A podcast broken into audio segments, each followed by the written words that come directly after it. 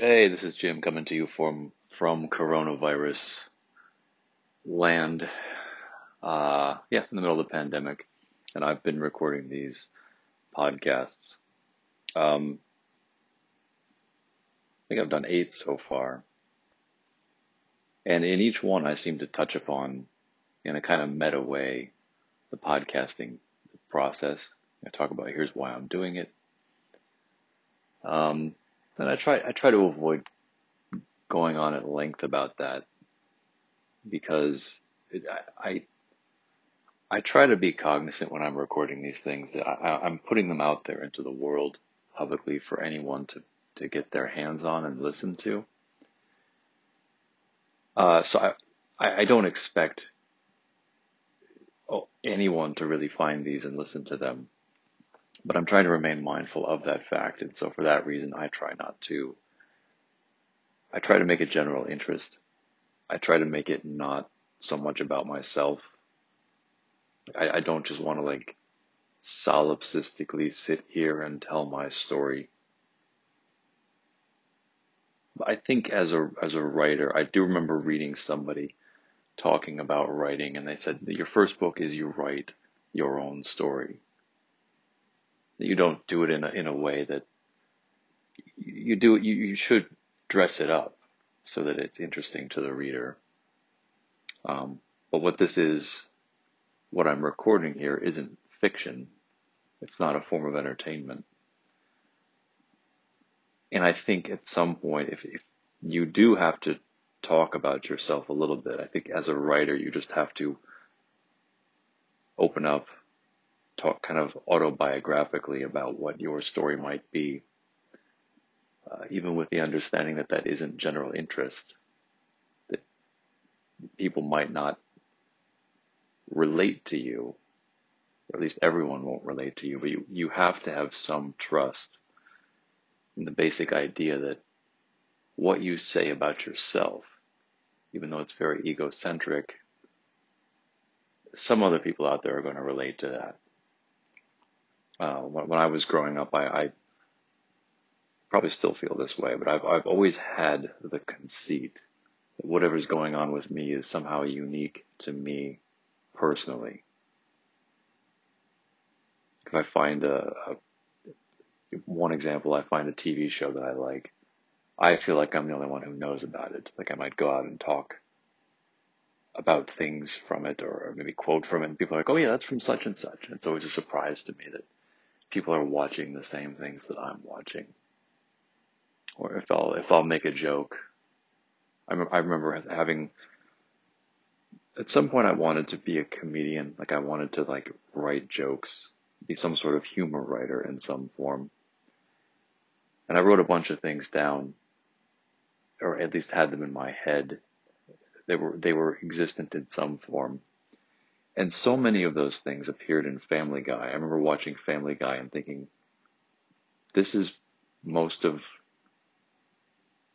I guess that tells you how juvenile my humor was. Uh, but it, it, was kind of a surprise to me. I was like, wow, this, this, this thing that has been internal to me, like it's, it's coming from people who are not me and despite all this, it's I still have this this sense. I, st- I still kind of want to feel that if it's going on inside of me, it must be specific to me. It's it's all me. I have this conceit. And so it's weird because I have the this tendency to like minimize myself. Like, well, nobody would want to hear me talk about that because that they're not that's not going to be their experience. Um, so I'm not sure, I'm not sure conceit is the right word. It just might be, it may not be a matter of up or down. I could say conceit means you see yourself as being better than others.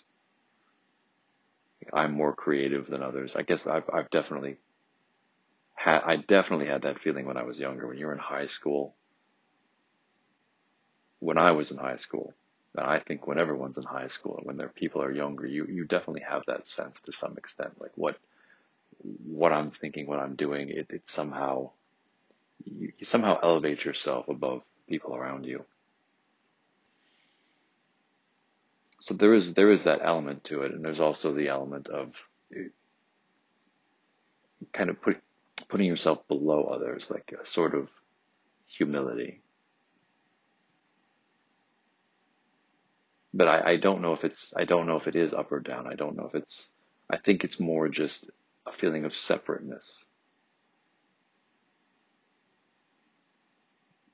And whether that whether you sort of see that as being up or down is probably just a, a very circumstantial, which is whatever's going on in me. Nobody would be interested in that because other people are different. Just this sense that you're so individualistic. Anyway, so in case it isn't obvious, uh, I'm going to spend a little bit of time talking about uh, me this episode, which I, I try not to do too much, and talk about why I'm starting to record these things, uh, how it's been helpful. But you know, just that caveat. If if you if you're looking for a podcast in which somebody is not just sitting there talking about themselves, um, talking about things that may be beyond their own story, commentary about the world, I would look for go listen to another episode of mine. This one's going to be pretty me centric. We'll see if I even publish it. I, I I've always wanted to be. I think at base, I've always wanted to be a writer. As soon as I discovered fiction, as soon as I discovered books, I, I did love books. I loved reading. And it seems like it was always dinosaurs that drove that. I, I remember the Scholastic, um, I don't know what it was, this little like flyer that they would give us. It was full of books. And this is, this is where I learned how to be persuasive because you have to, you have to take it home. You find some books you want and you have to convince your parents to buy them for you. You have to say, they have to give you a check, you take it in, it gets mailed in, the school gets the books like sometime later. I was always so excited by that. I can distinctly remember doing this. Um, just loved, loved getting books from that. I feel like this is priming this was priming me and probably a lot of other people for what would later be Amazon. Just pick out the books you want, uh, and then they show up for you. You take them home and read them. And at, at some point, I think this was third grade, I, I got one that was dinosaur themed because I often got dinosaur themed books. And it was it was like a Cam Jansen. It was a series Cam Jansen. Uh, she was some, I think, a detective, some kind of Nancy Drew thing. And the one that I got was dinosaur themed, and it ended up being a young adult novel, which I did not expect. It had a lot of words in it. At that point, I was still reading like uh, picture books, you know, stuff that was easy to read. And so this um, this young adult novel uh, shows up. And I kind of put it aside. I was like disappointed, like I ordered the wrong thing. I didn't know it was going to be like a book, like a, with all these words to read. But at some point, it was just lying around. I picked it up and started reading, and I realized that I enjoyed this whole. There's there's a lot of text here. Like there's a few pictures, but it, it's mostly just words, and you're reading them. There's not pictures on every page. It was, it was the first book I, I picked up on my own and started reading that was uh, basically text heavy instead of picture heavy. And I ended up getting that by accident because it was dinosaur themed. Yeah, I really liked dinosaurs. We had a a time machine in my backyard when I was growing up. I was very, very young. Uh, of course, what I mean by that is that there was there was a tree uh, in the back corner of our backyard, like nestled up against a corner of the fence that separated our yard from our neighbors. And it was large, and the branches hung down. I, I, forget, I think it was like an evergreen. I want to say it was a pine. It was some kind of conifer. But in essence, you could go into it, and there was like this dome you could step into, and it was very sizable. You could you could must have been eight feet square. And you, you could just go in there, and that was. We used that for many things. You know, it was a it, it could be a house, but it you know it was a time machine. So you could you could go in there, you'd go back in time, and then you'd emerge from it, and then there would be dinosaurs you'd have to fight. And my, my brother and my friends used to, to do this. So dinosaurs were, were the catalyst for catalyst for a lot of things.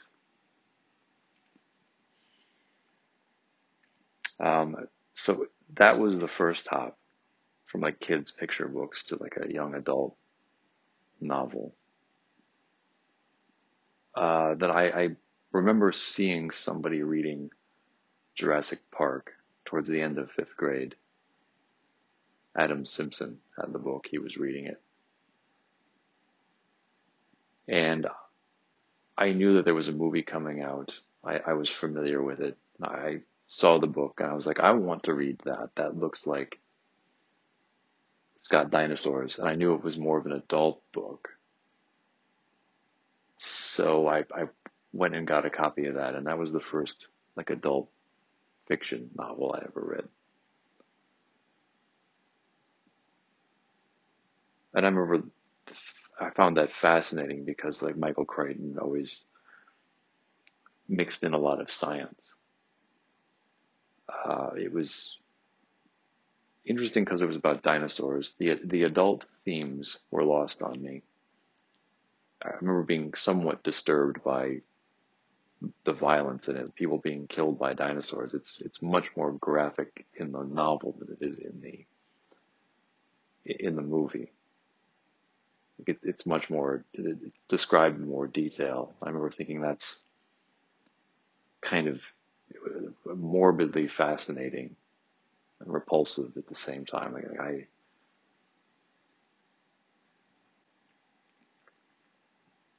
But I, I I, I do remember liking the whole learn a little bit about genetics.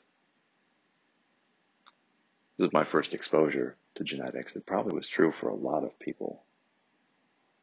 I remember watching a Nova documentary about, about DNA that was, I think it was narrated by Jeff Goldblum, naturally.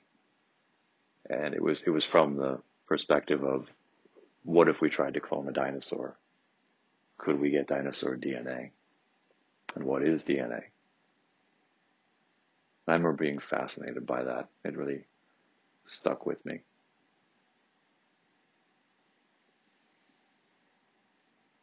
And the next one I read was the Andromeda Strain. Uh, that I don't remember much about that. The third one I remember it was it was his his book that came right before Jurassic Park called Sphere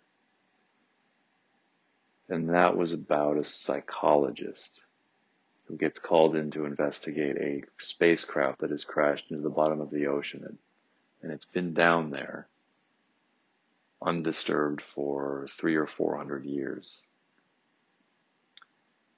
Since human beings didn't have those three or four hundred years ago, it's assumed to be an alien spacecraft.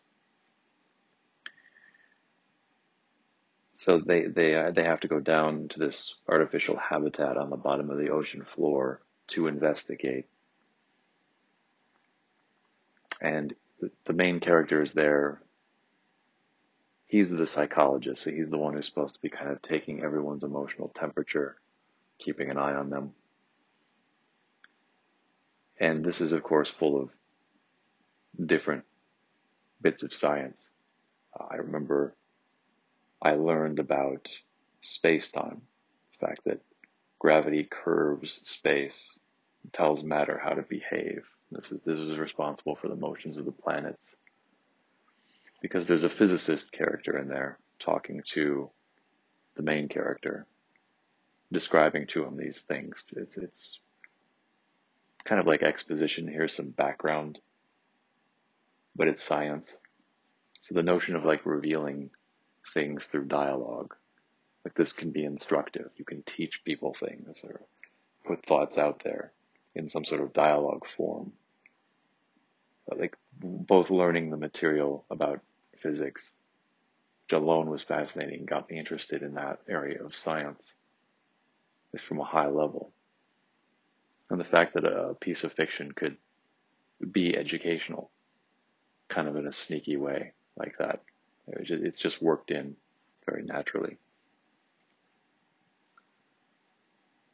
I came away from that one thinking, okay, I'd like to be. I think I noodled around with the idea of being a psychologist because I sort of identified with the main character and wanting to be a, a physicist because the because of the subject matter.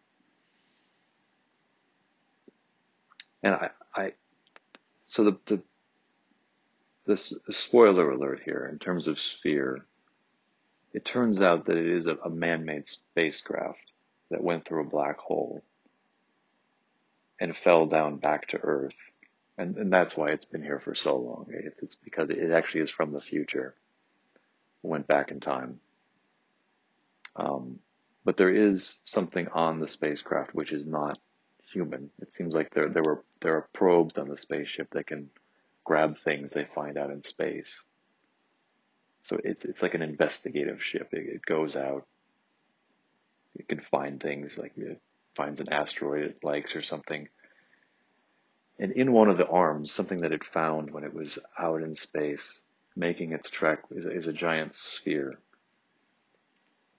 And the sphere has no discernible entry to it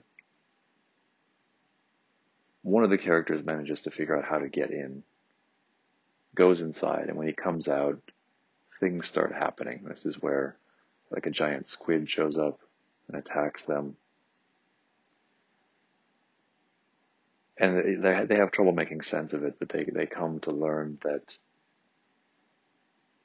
the, anyone who goes into the sphere acquires the power to have their thoughts made manifest. So it's a giant squid because the one guy who went into the sphere, he was terrified of 20,000 Leagues Under the Sea when he was a kid. And he has this fear in his unconscious. I, now that I think about it, this is very Jungian. I think there was a lot of Jungian psychology in, in this story. And so the this, this is why this happens. Basically, the sphere gives you the power to manifest your thoughts. If you think something, then it happens. And if your unconscious has some fear in it, that may manifest itself autonomously. Since the unconscious operates without us being, without our conscious knowledge or force, then things could manifest themselves just on their own. That's an interesting concept. That's really interesting. Now that I know something about Jungian psychology. So it ends up with three three characters at the end. They all get this power and then they they end up using the power to undo the fact that they ever got the power or saw the sphere. They basically change what happened because they're worried what happens if this gets out. If, if human beings suddenly had the power to manifest their thoughts, the final message, which is driven home very, very clearly, this is, this is, this is definitely just spelled out for the reader. That human beings are not responsible about what they think. They are not responsible about their thoughts.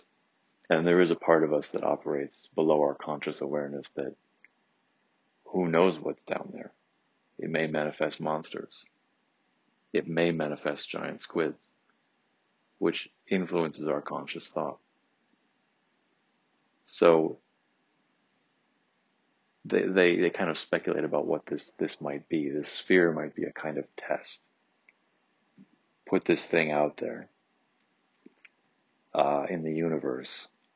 And if, a, if an organism capable of conscious thought, but irresponsible in what it thinks, if it has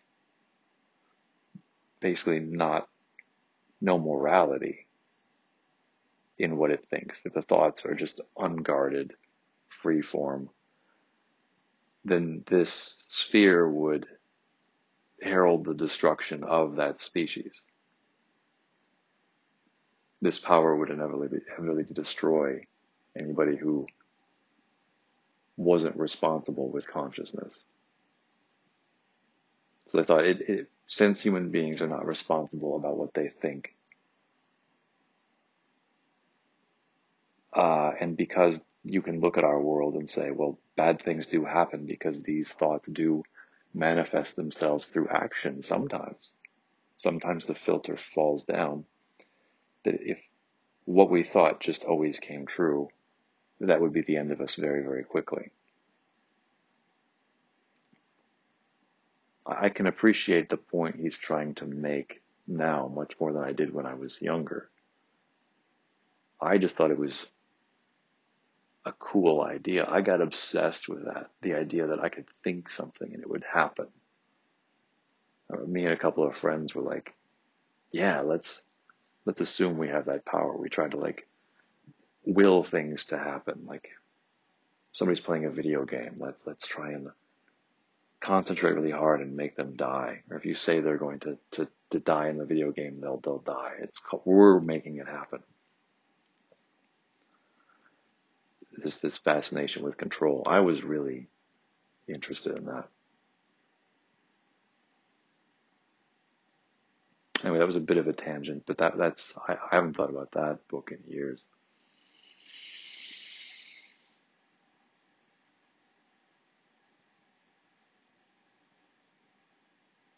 Hmm. So yeah, physicist. I think I read some more Michael Crichton books. I read Congo, which is about at base, I think primatology. That's that's where he that's the science he smuggles in there. The Terminal Man, which I think is about whatever passed for neuroscience, our understanding of, of the brain in the 1970s. From there, I, I can't remember.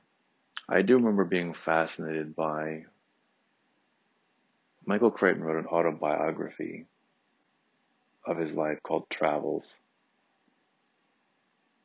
And that, that was interesting. It was interesting to see here's an adult. Here's how he's experienced the world. He went to medical school, left that, became a writer. He traveled around the world, and here is what he did. Here is how he how he felt about it, how he interpreted what he Here's why he sought out the things that he sought out when he was traveling. I found that fascinating. Uh, but the one chapter that I remember really getting obsessed with was uh, he he goes to like some some sort of meditation center, some sort of new agey thing, and yeah, I think this is a separate chapter. One of the chapters is he goes to some new agey thing down in the, in the American Southwest, somewhere in the desert. And part of it is he learns to see auras. And he's very skeptical about this. He's like, can people, re-? he's a, he's, he, Michael Crichton was originally a doctor. I don't think he had any real reason to believe that he would see anything like an aura. And it, ends up he does he does end up seeing them. Like they, they turn off the lights. They're all looking at this person. Everybody around him is like, Yeah, we can see it. There's this this glowing orb around the person. Um, it's apparently what an aura is. It's about it's supposed to be some sort of invisible force field, some sort of energy Uh, it's like six inches away from you, all around you, just encapsulates you. And if you can see this, it apparently is an indicative of someone's internal state. Uh, so it, and uh, Michael Crichton ended up being able to see uh, and apparently like he just stopped trying. He stopped trying to force it and he just looked back and he was able to see this orb of light around the person in the dark. Uh, I remember thinking that was very interesting. I spent some time walking around in school trying to see people's auras, like just looking trying to focus my eyes on the on the air around them six inches away as if it were something that if you if you just focused your mind there your eyes just focus your vision there that, that it would appear to you it would come into come into view I never saw anything that stark but I, I I was really taken with that idea for some reason. And I, I, I remember seeing a documentary, and I think I, I have to use the term documentary very loosely here, about, about somebody um, who was able to see auras. He just, he didn't have to try. He just saw them naturally, just walking around. And the one story I remember from that is that apparently, according to this, one time he was about to get on an elevator and nobody in the elevator that he was about to get on, like there were three or four people already in it, they had no auras. He couldn't see their auras. And so he was very alarmed by this and he didn't get on. And then according to the story, the elevator, the, the cable broke, it plummeted down and all those people died. Like within the next minute.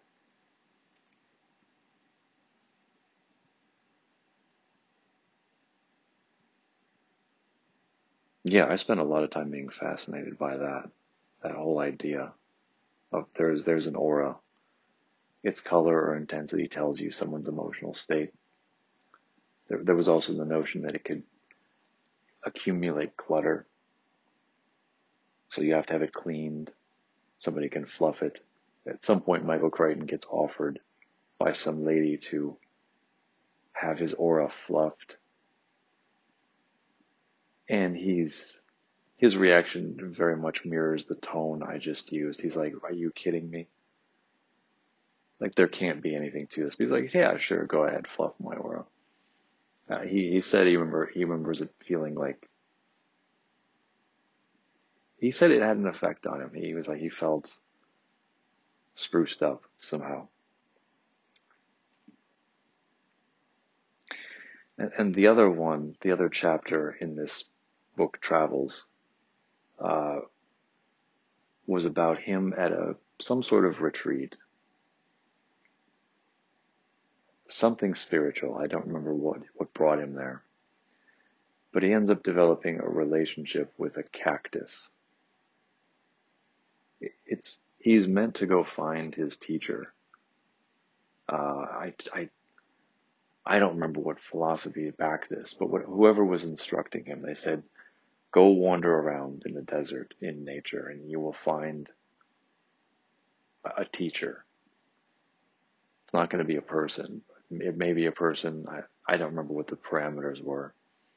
But wander around until you feel that something speaks to you. It will advise you and pay attention to it. And so he ends up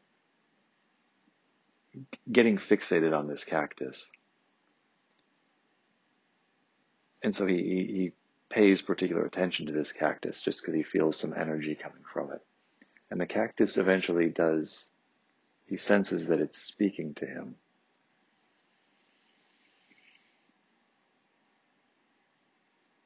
Um, so it tells him some things. And there are times where he goes back to it for advice and it refuses to speak to him, like it's just a cactus sitting there. He'll he'll yell at it, and say like, "Talk to me," and it, it won't. but just the idea that,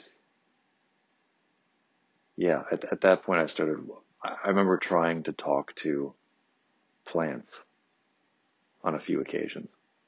I remember being at my friend Encore's house and like he had a, his parents had a very large house plant in their living room, a massive thing, like a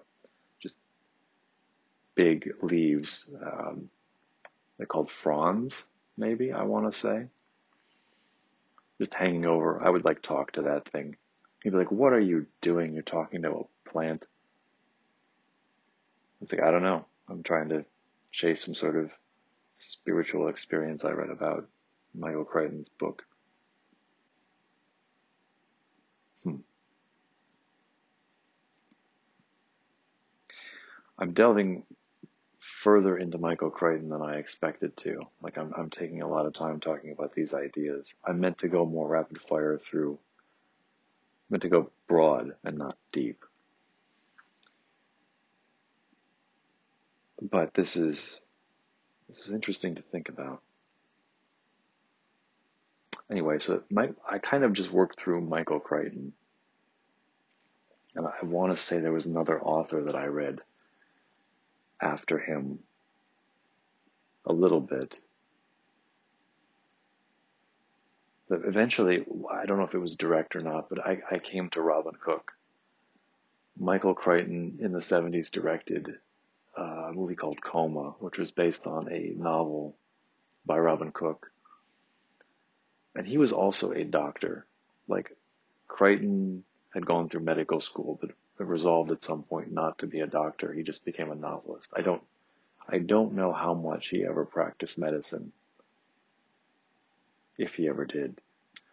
Robin Cook was a doctor. Like he, he was definitely, at least a resident. He was certainly practicing medicine as a physician, and, and he started writing novels about the field of medicine. Uh, it was fiction that was basically meant to illustrate for a layperson what was going on in the field at the time. Uh, kind of discuss ethical issues of whatever was cutting edge science in medicine. So it was basically the fictional equivalent of some op ed column saying, I'm a doctor, here's my opinion. He would kind of tease out the ethical implications of whatever was going on in medicine that he was concerned with at the time through some story. Uh, I remember looking into this recently. That was exactly the intent. He did that very consciously. He wanted to be a writer, and that was the, the route he took. So I started reading that, that stuff, like his books, working through his catalog.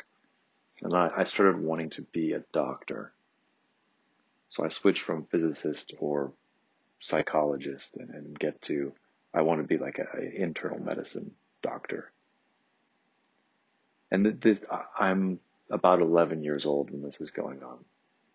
So you're not, it's not as though I know what any of this means. If I'm a psychologist or a physicist or a therapist, you know, a doctor, like a medical doctor, I don't know what that means for like what I have to do in college, what kind of life that would mean, what that would actually entail. I'm just, I'm just like having these fantasies like someday, someday I'm going to be this. Yeah, so it was Robin Cook for a while, wanting to be a, wanting to be a doctor.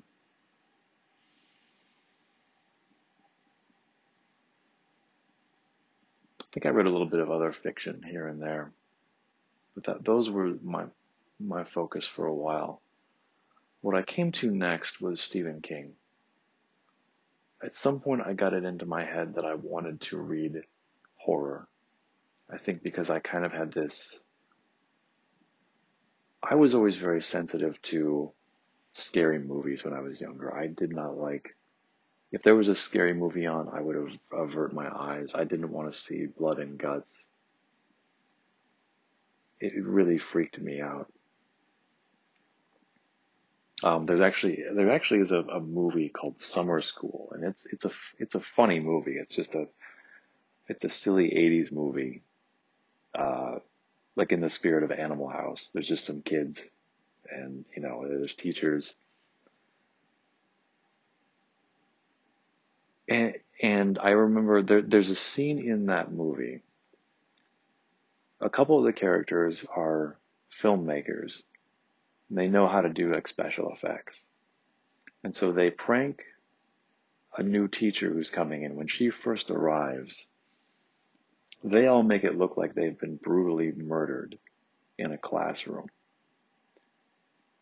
Like they're all just sitting around dead, lying in their guts. Uh, a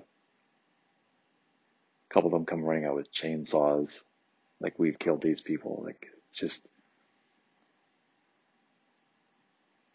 And when I was really young, I turned on the TV one day, and I happened to turn on the TV right in the middle of that movie, which I hadn't seen, uh, right at the beginning of that scene. So just as they're going into the classroom. And so there's just this blood and guts stuff happening. It was the just and it really creeped me out. Like it scared the hell out of me. So I remember turning off the TV.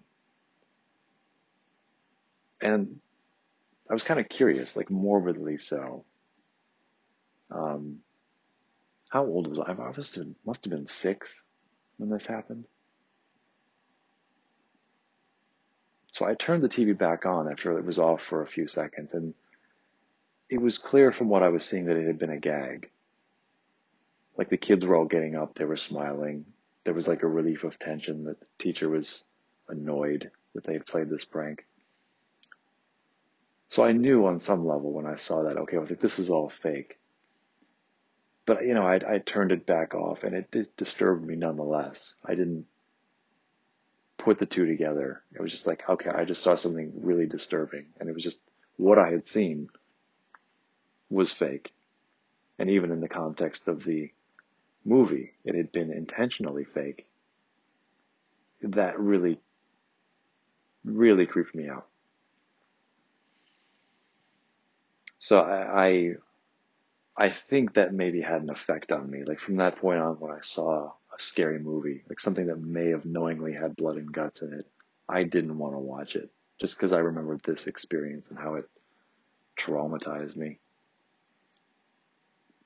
I still haven't gone back and watched that movie. I, have seen the scene, but uh, and it's pretty ridiculous. Like you, you there's no way you can watch it as an adult and be the least bit scared. It's all just so over the top. Like they're lying there supposedly dead, but they're all moving, breathing, their eyes are blinking. Uh, it's just silly.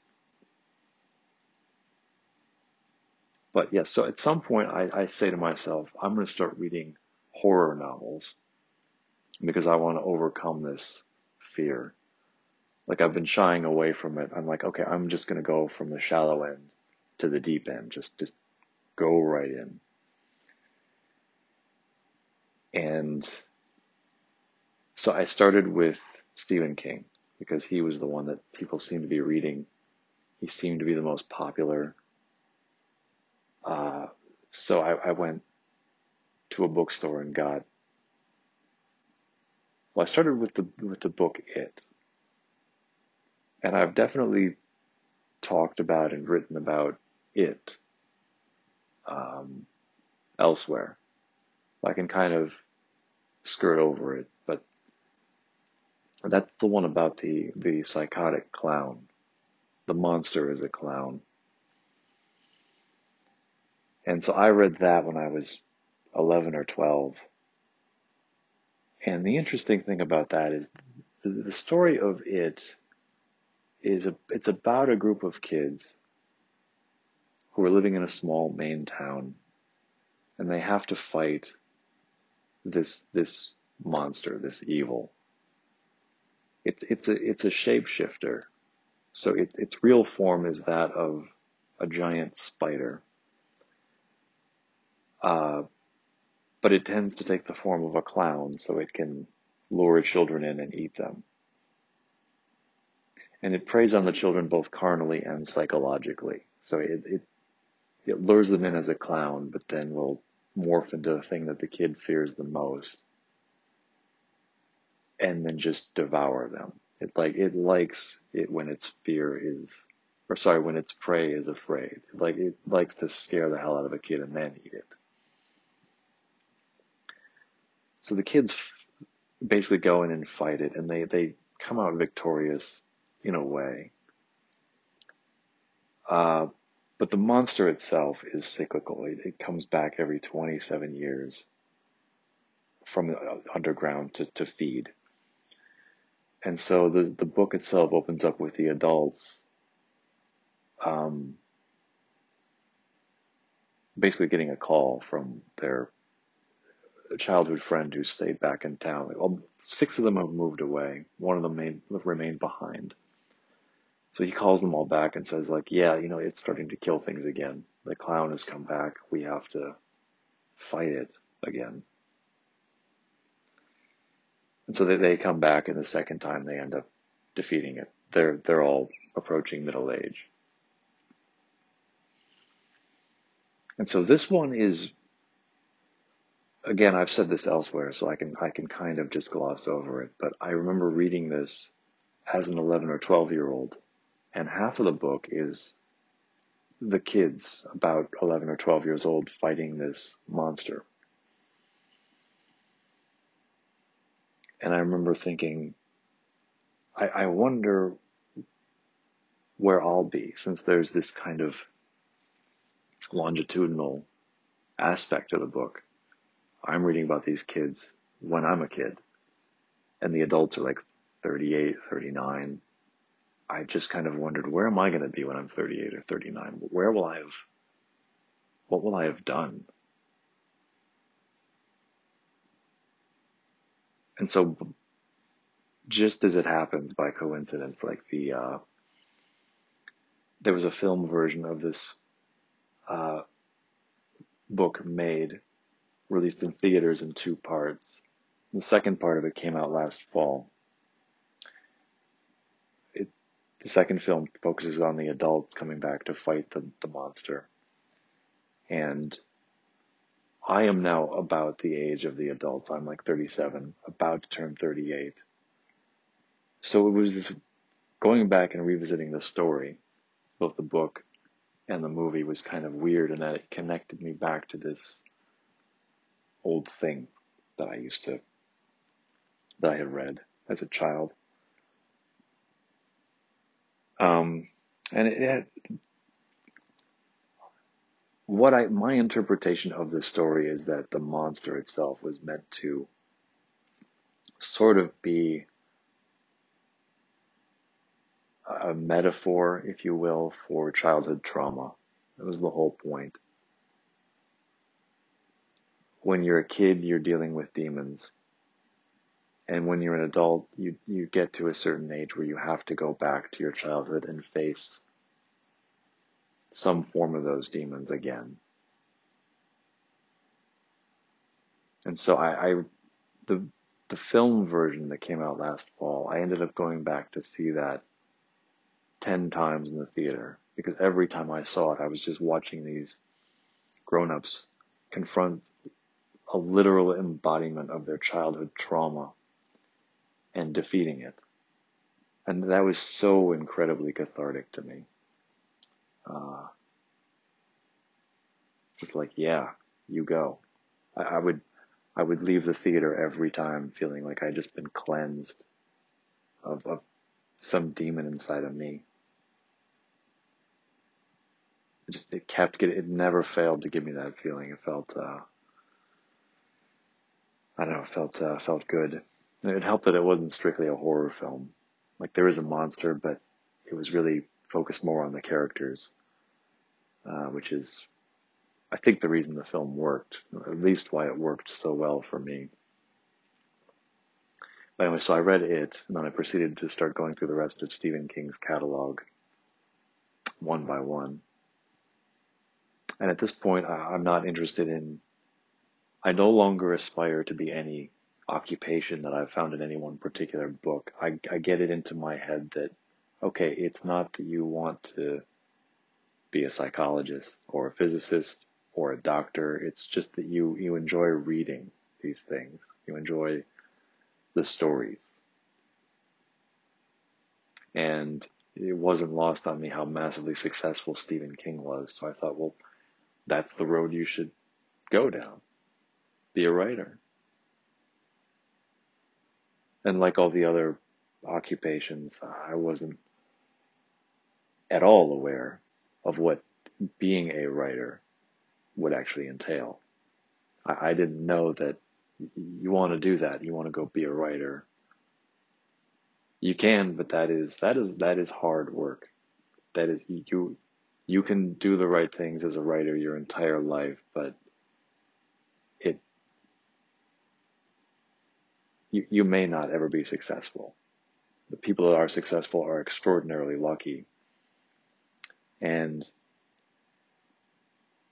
they they've probably gotten lucky because they've worked exceptionally hard to hone their craft. Um, but that's the that's what a writer has to do. They they they labor in obscurity. They work at getting better at their at their art form. And some artists achieve recognition and success, and, and most do not.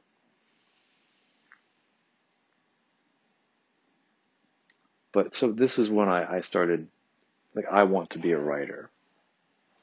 And so I started perceiving the world slightly differently. It was, I, I was wandering around looking for where you could insert a story or what was going on in the world that could be made into a story, what was interesting enough to hang a novel on. And I started paying attention to the people around me as as characters that I could use to fill it.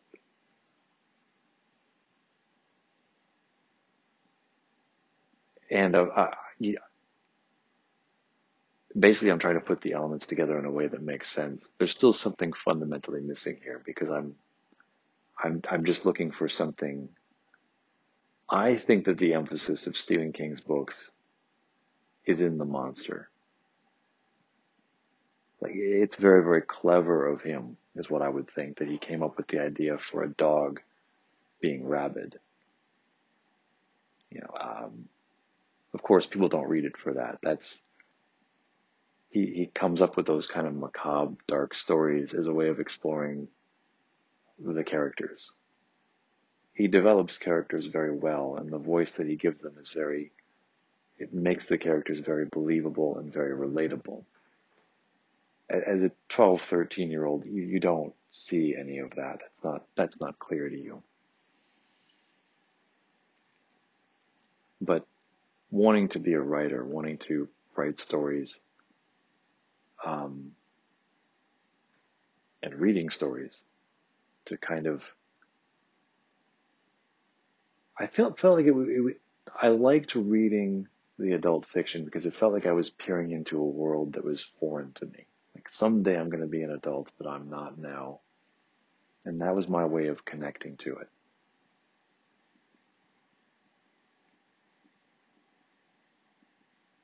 Kind of learn about the world through this fiction. I think that had upsides and downsides. I did learn a lot of things that I wouldn't have young.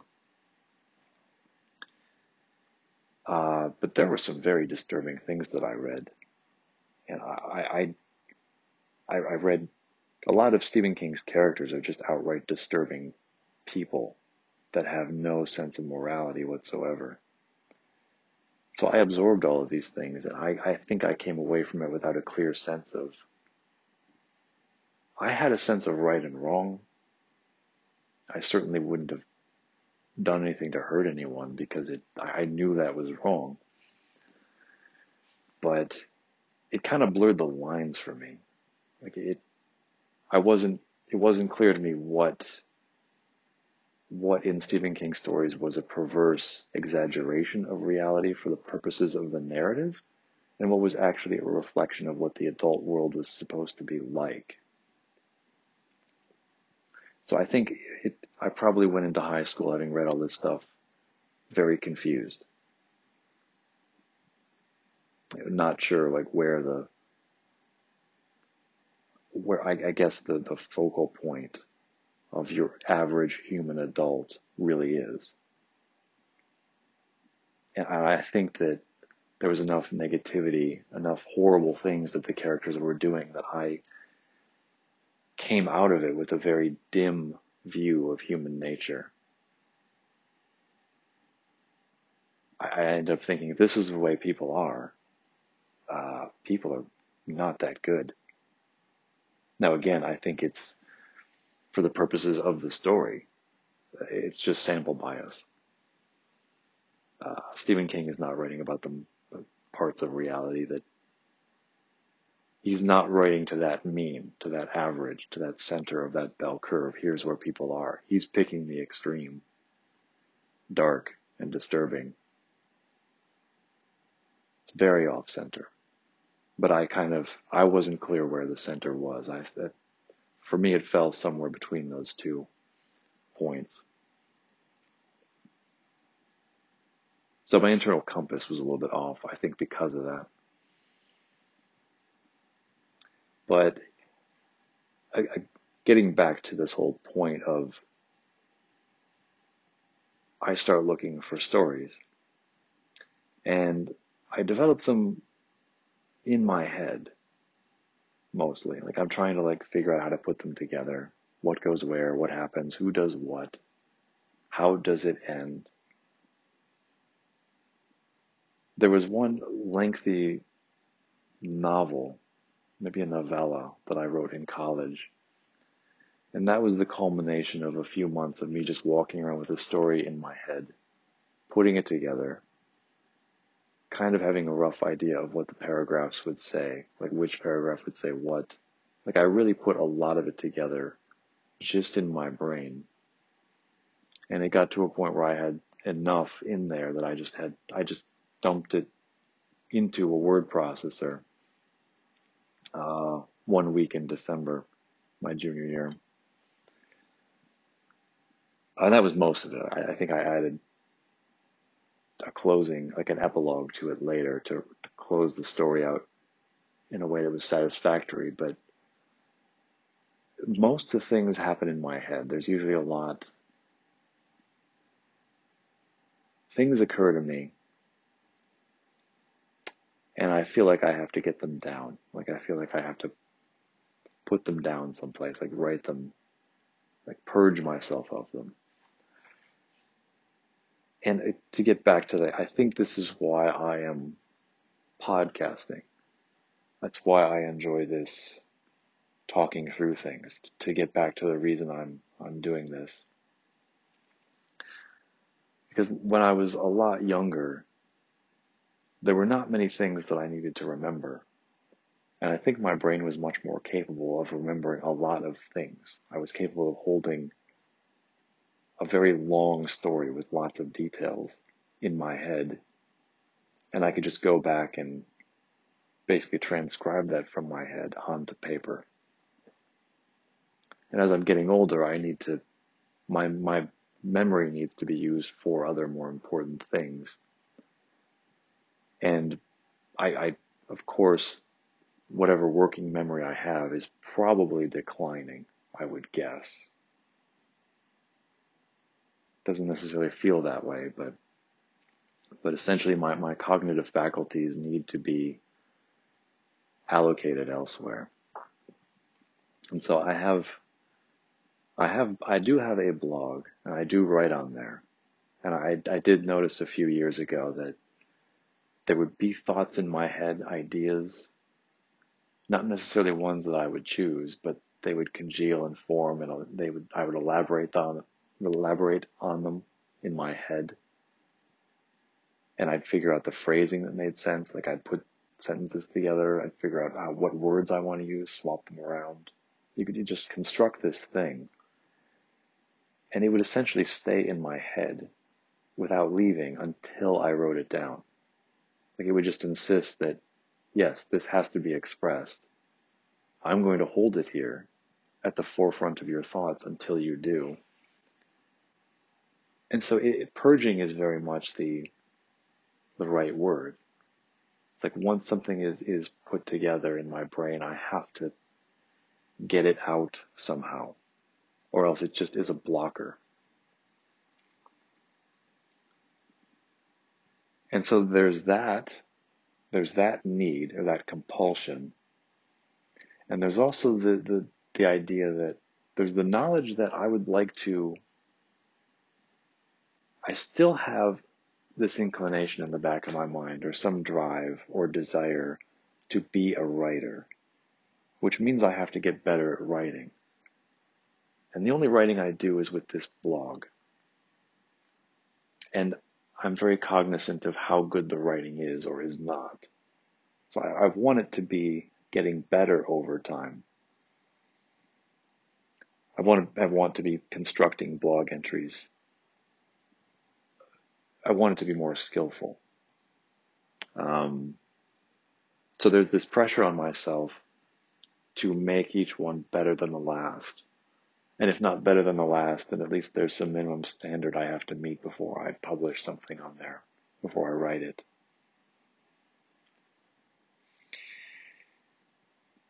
And I think these two things have recently come into conflict because you have a simple idea in your head.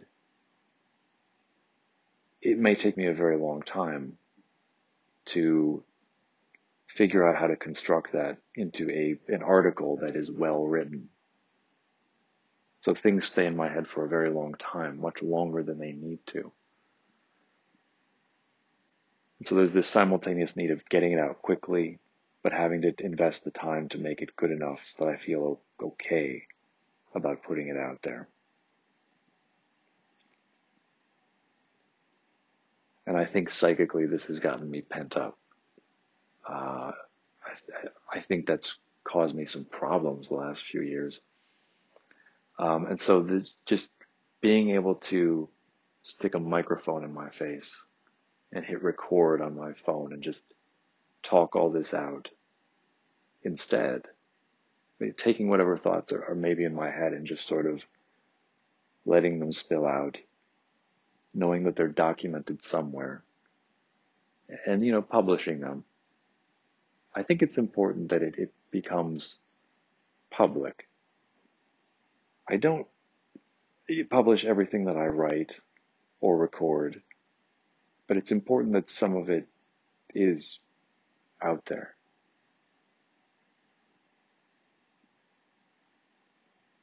And I don't think it's an exhibitionist drive.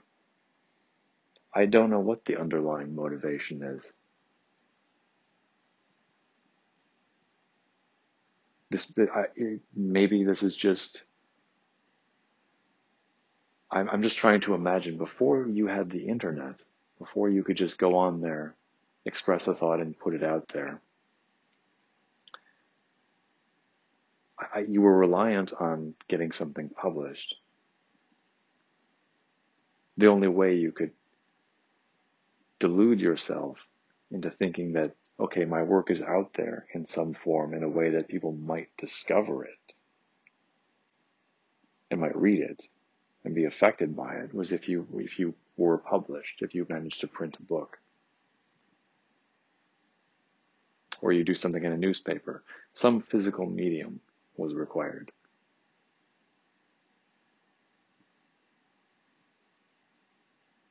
That feels very stressful. Like if that was the reality, I can see why you would you would fight so hard to get published.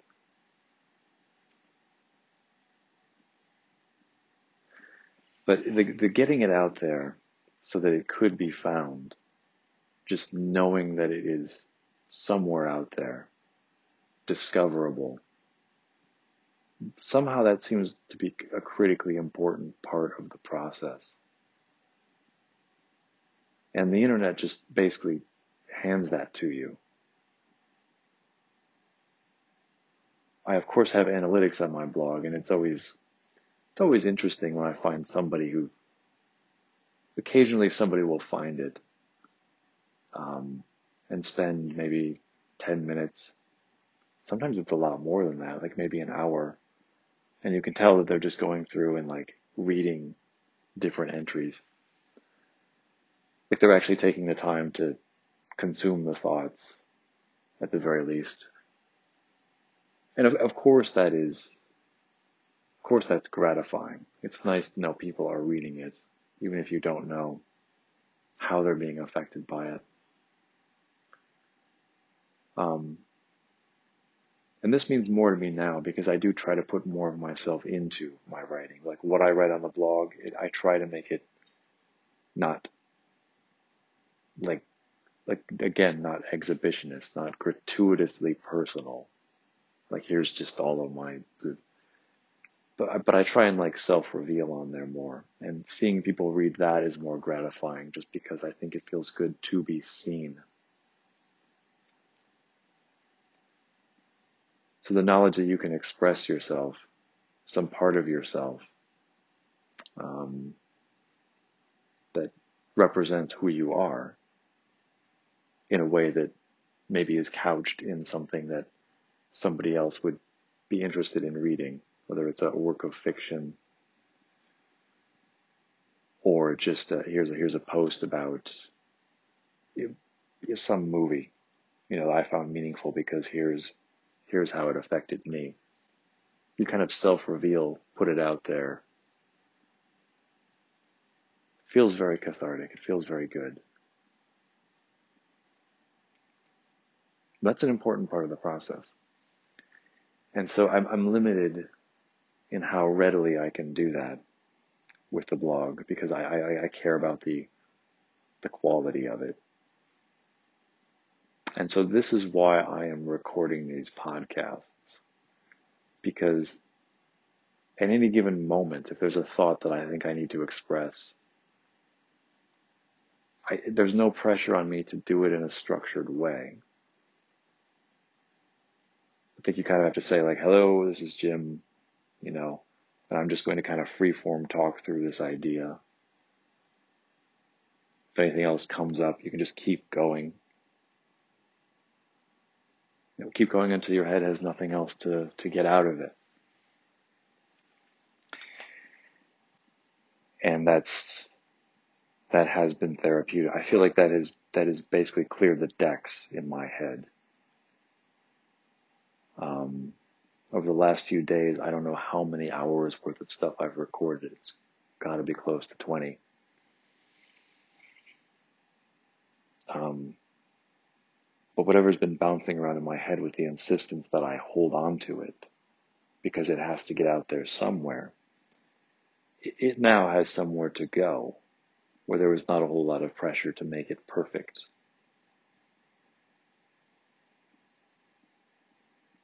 And so what's left behind is just sort of this, I just sort of denuded myself of that clutter. And it's allowing me to focus on what is right in front of me. These thoughts that I'm using to distract myself from the question at hand. And the question at hand very much is, what do I do next? I knew it was time for me to leave the job I just left, like where I just put in my notice two months ago, just before the pandemic hit. I knew it was time to leave. But as much as I tried to squint, as hard as I tried to peer into myself, I, I, I couldn't get a clear picture of what it was I should do next.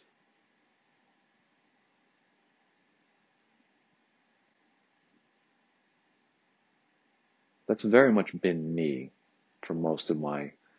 I have known when to move away from something, but I feel as though I've I haven't really had a clear sense about. Here is what you move towards, and when you should move towards it.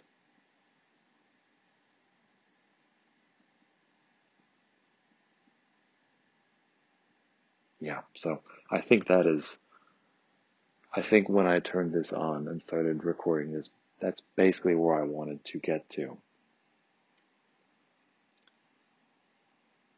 And for this is exactly the reason why I suggest anybody do this. Maybe people's brains are not like mine. Maybe your your head, your soul, whatever it is, maybe it does not demand to express itself.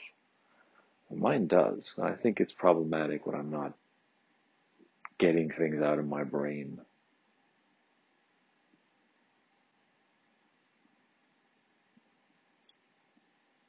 But it is interesting to just kind of sit here and sort of just ad lib this soliloquy into a uh, into a recording device to no one in particular about whatever you want. And you can you can put it out there in a way so that other people can listen to it. That seems so incredible to me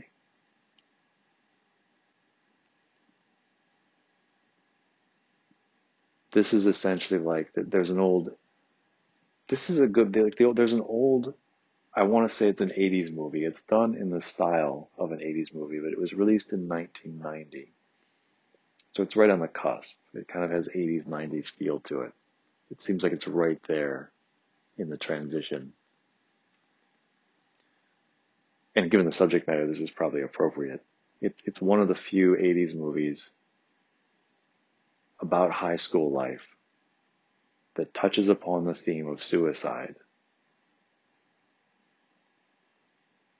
I can't think of another one from the 80s that was anywhere near that dark. As a matter of fact, that's the perfect transition from the 1980s. Like we're just, it's Cyndi Lauper and really tacky pants at the Gap and Michael Jackson. The heyday of MTV. Fast Times at Ridgemont High. All these things and it just you have this one movie. It kind of feels like an 80s movie but it's about it's about suicide and the darker aspects of being like a high schooler like being a teenager in America it sort of starts to reveal okay, we've had this decade of just roller rinks and upbeat, peppy music and and it seeks into a year later you have Nirvana. You have Kurt Cobain and all that angst. Basically the grunge movement. Like Eddie Vedder, Pearl Jam,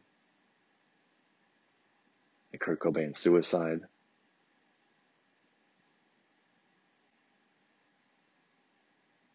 yeah, it's it's weird to think about what the 80s were and what the 90s were and how they just I really haven't given that a whole lot of thought, but but the the movie Pump Up the Volume is a high school movie starring Christian Slater. He's just a a rogue disc jockey, like he has a pirate radio station and he just broadcasts uh, out under an alias. He's just moved to a town. He uses a voice cloaking mechanism. Hard Hat Harry is his online persona, or his on radio, on air persona. And he develops a following. And of course, nobody knows who he is. He's a he's a very quiet kid. Um, just this is his outlet for things uh, is this radio show. It's where he can freely express himself. And of course, he's talking about the darker aspects of life. He talks about, I'm not happy. I don't like my parents.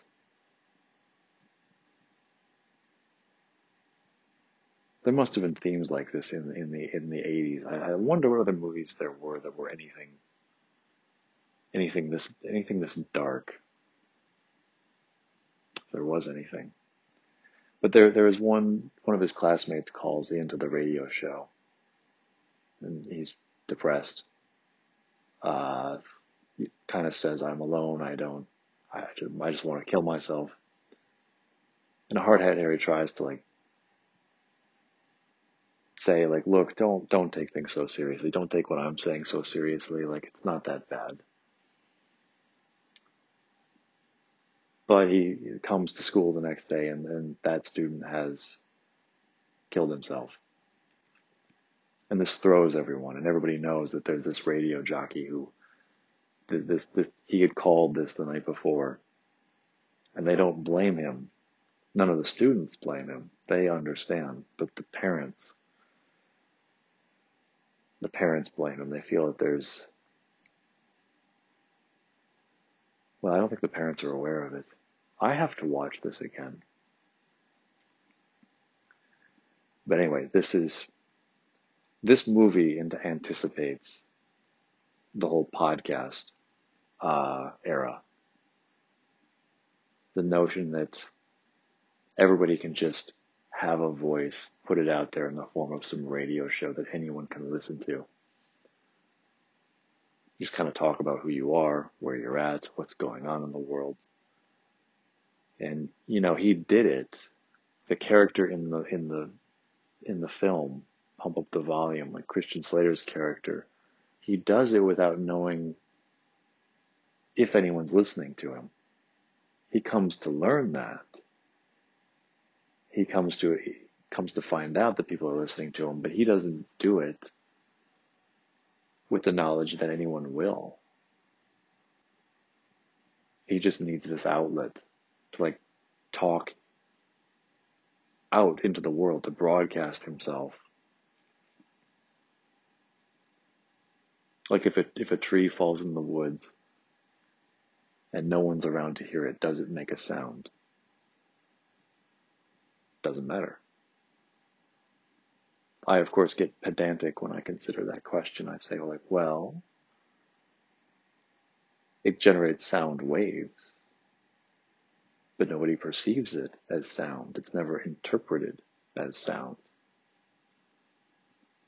Like, I take the air out of this balloon right away.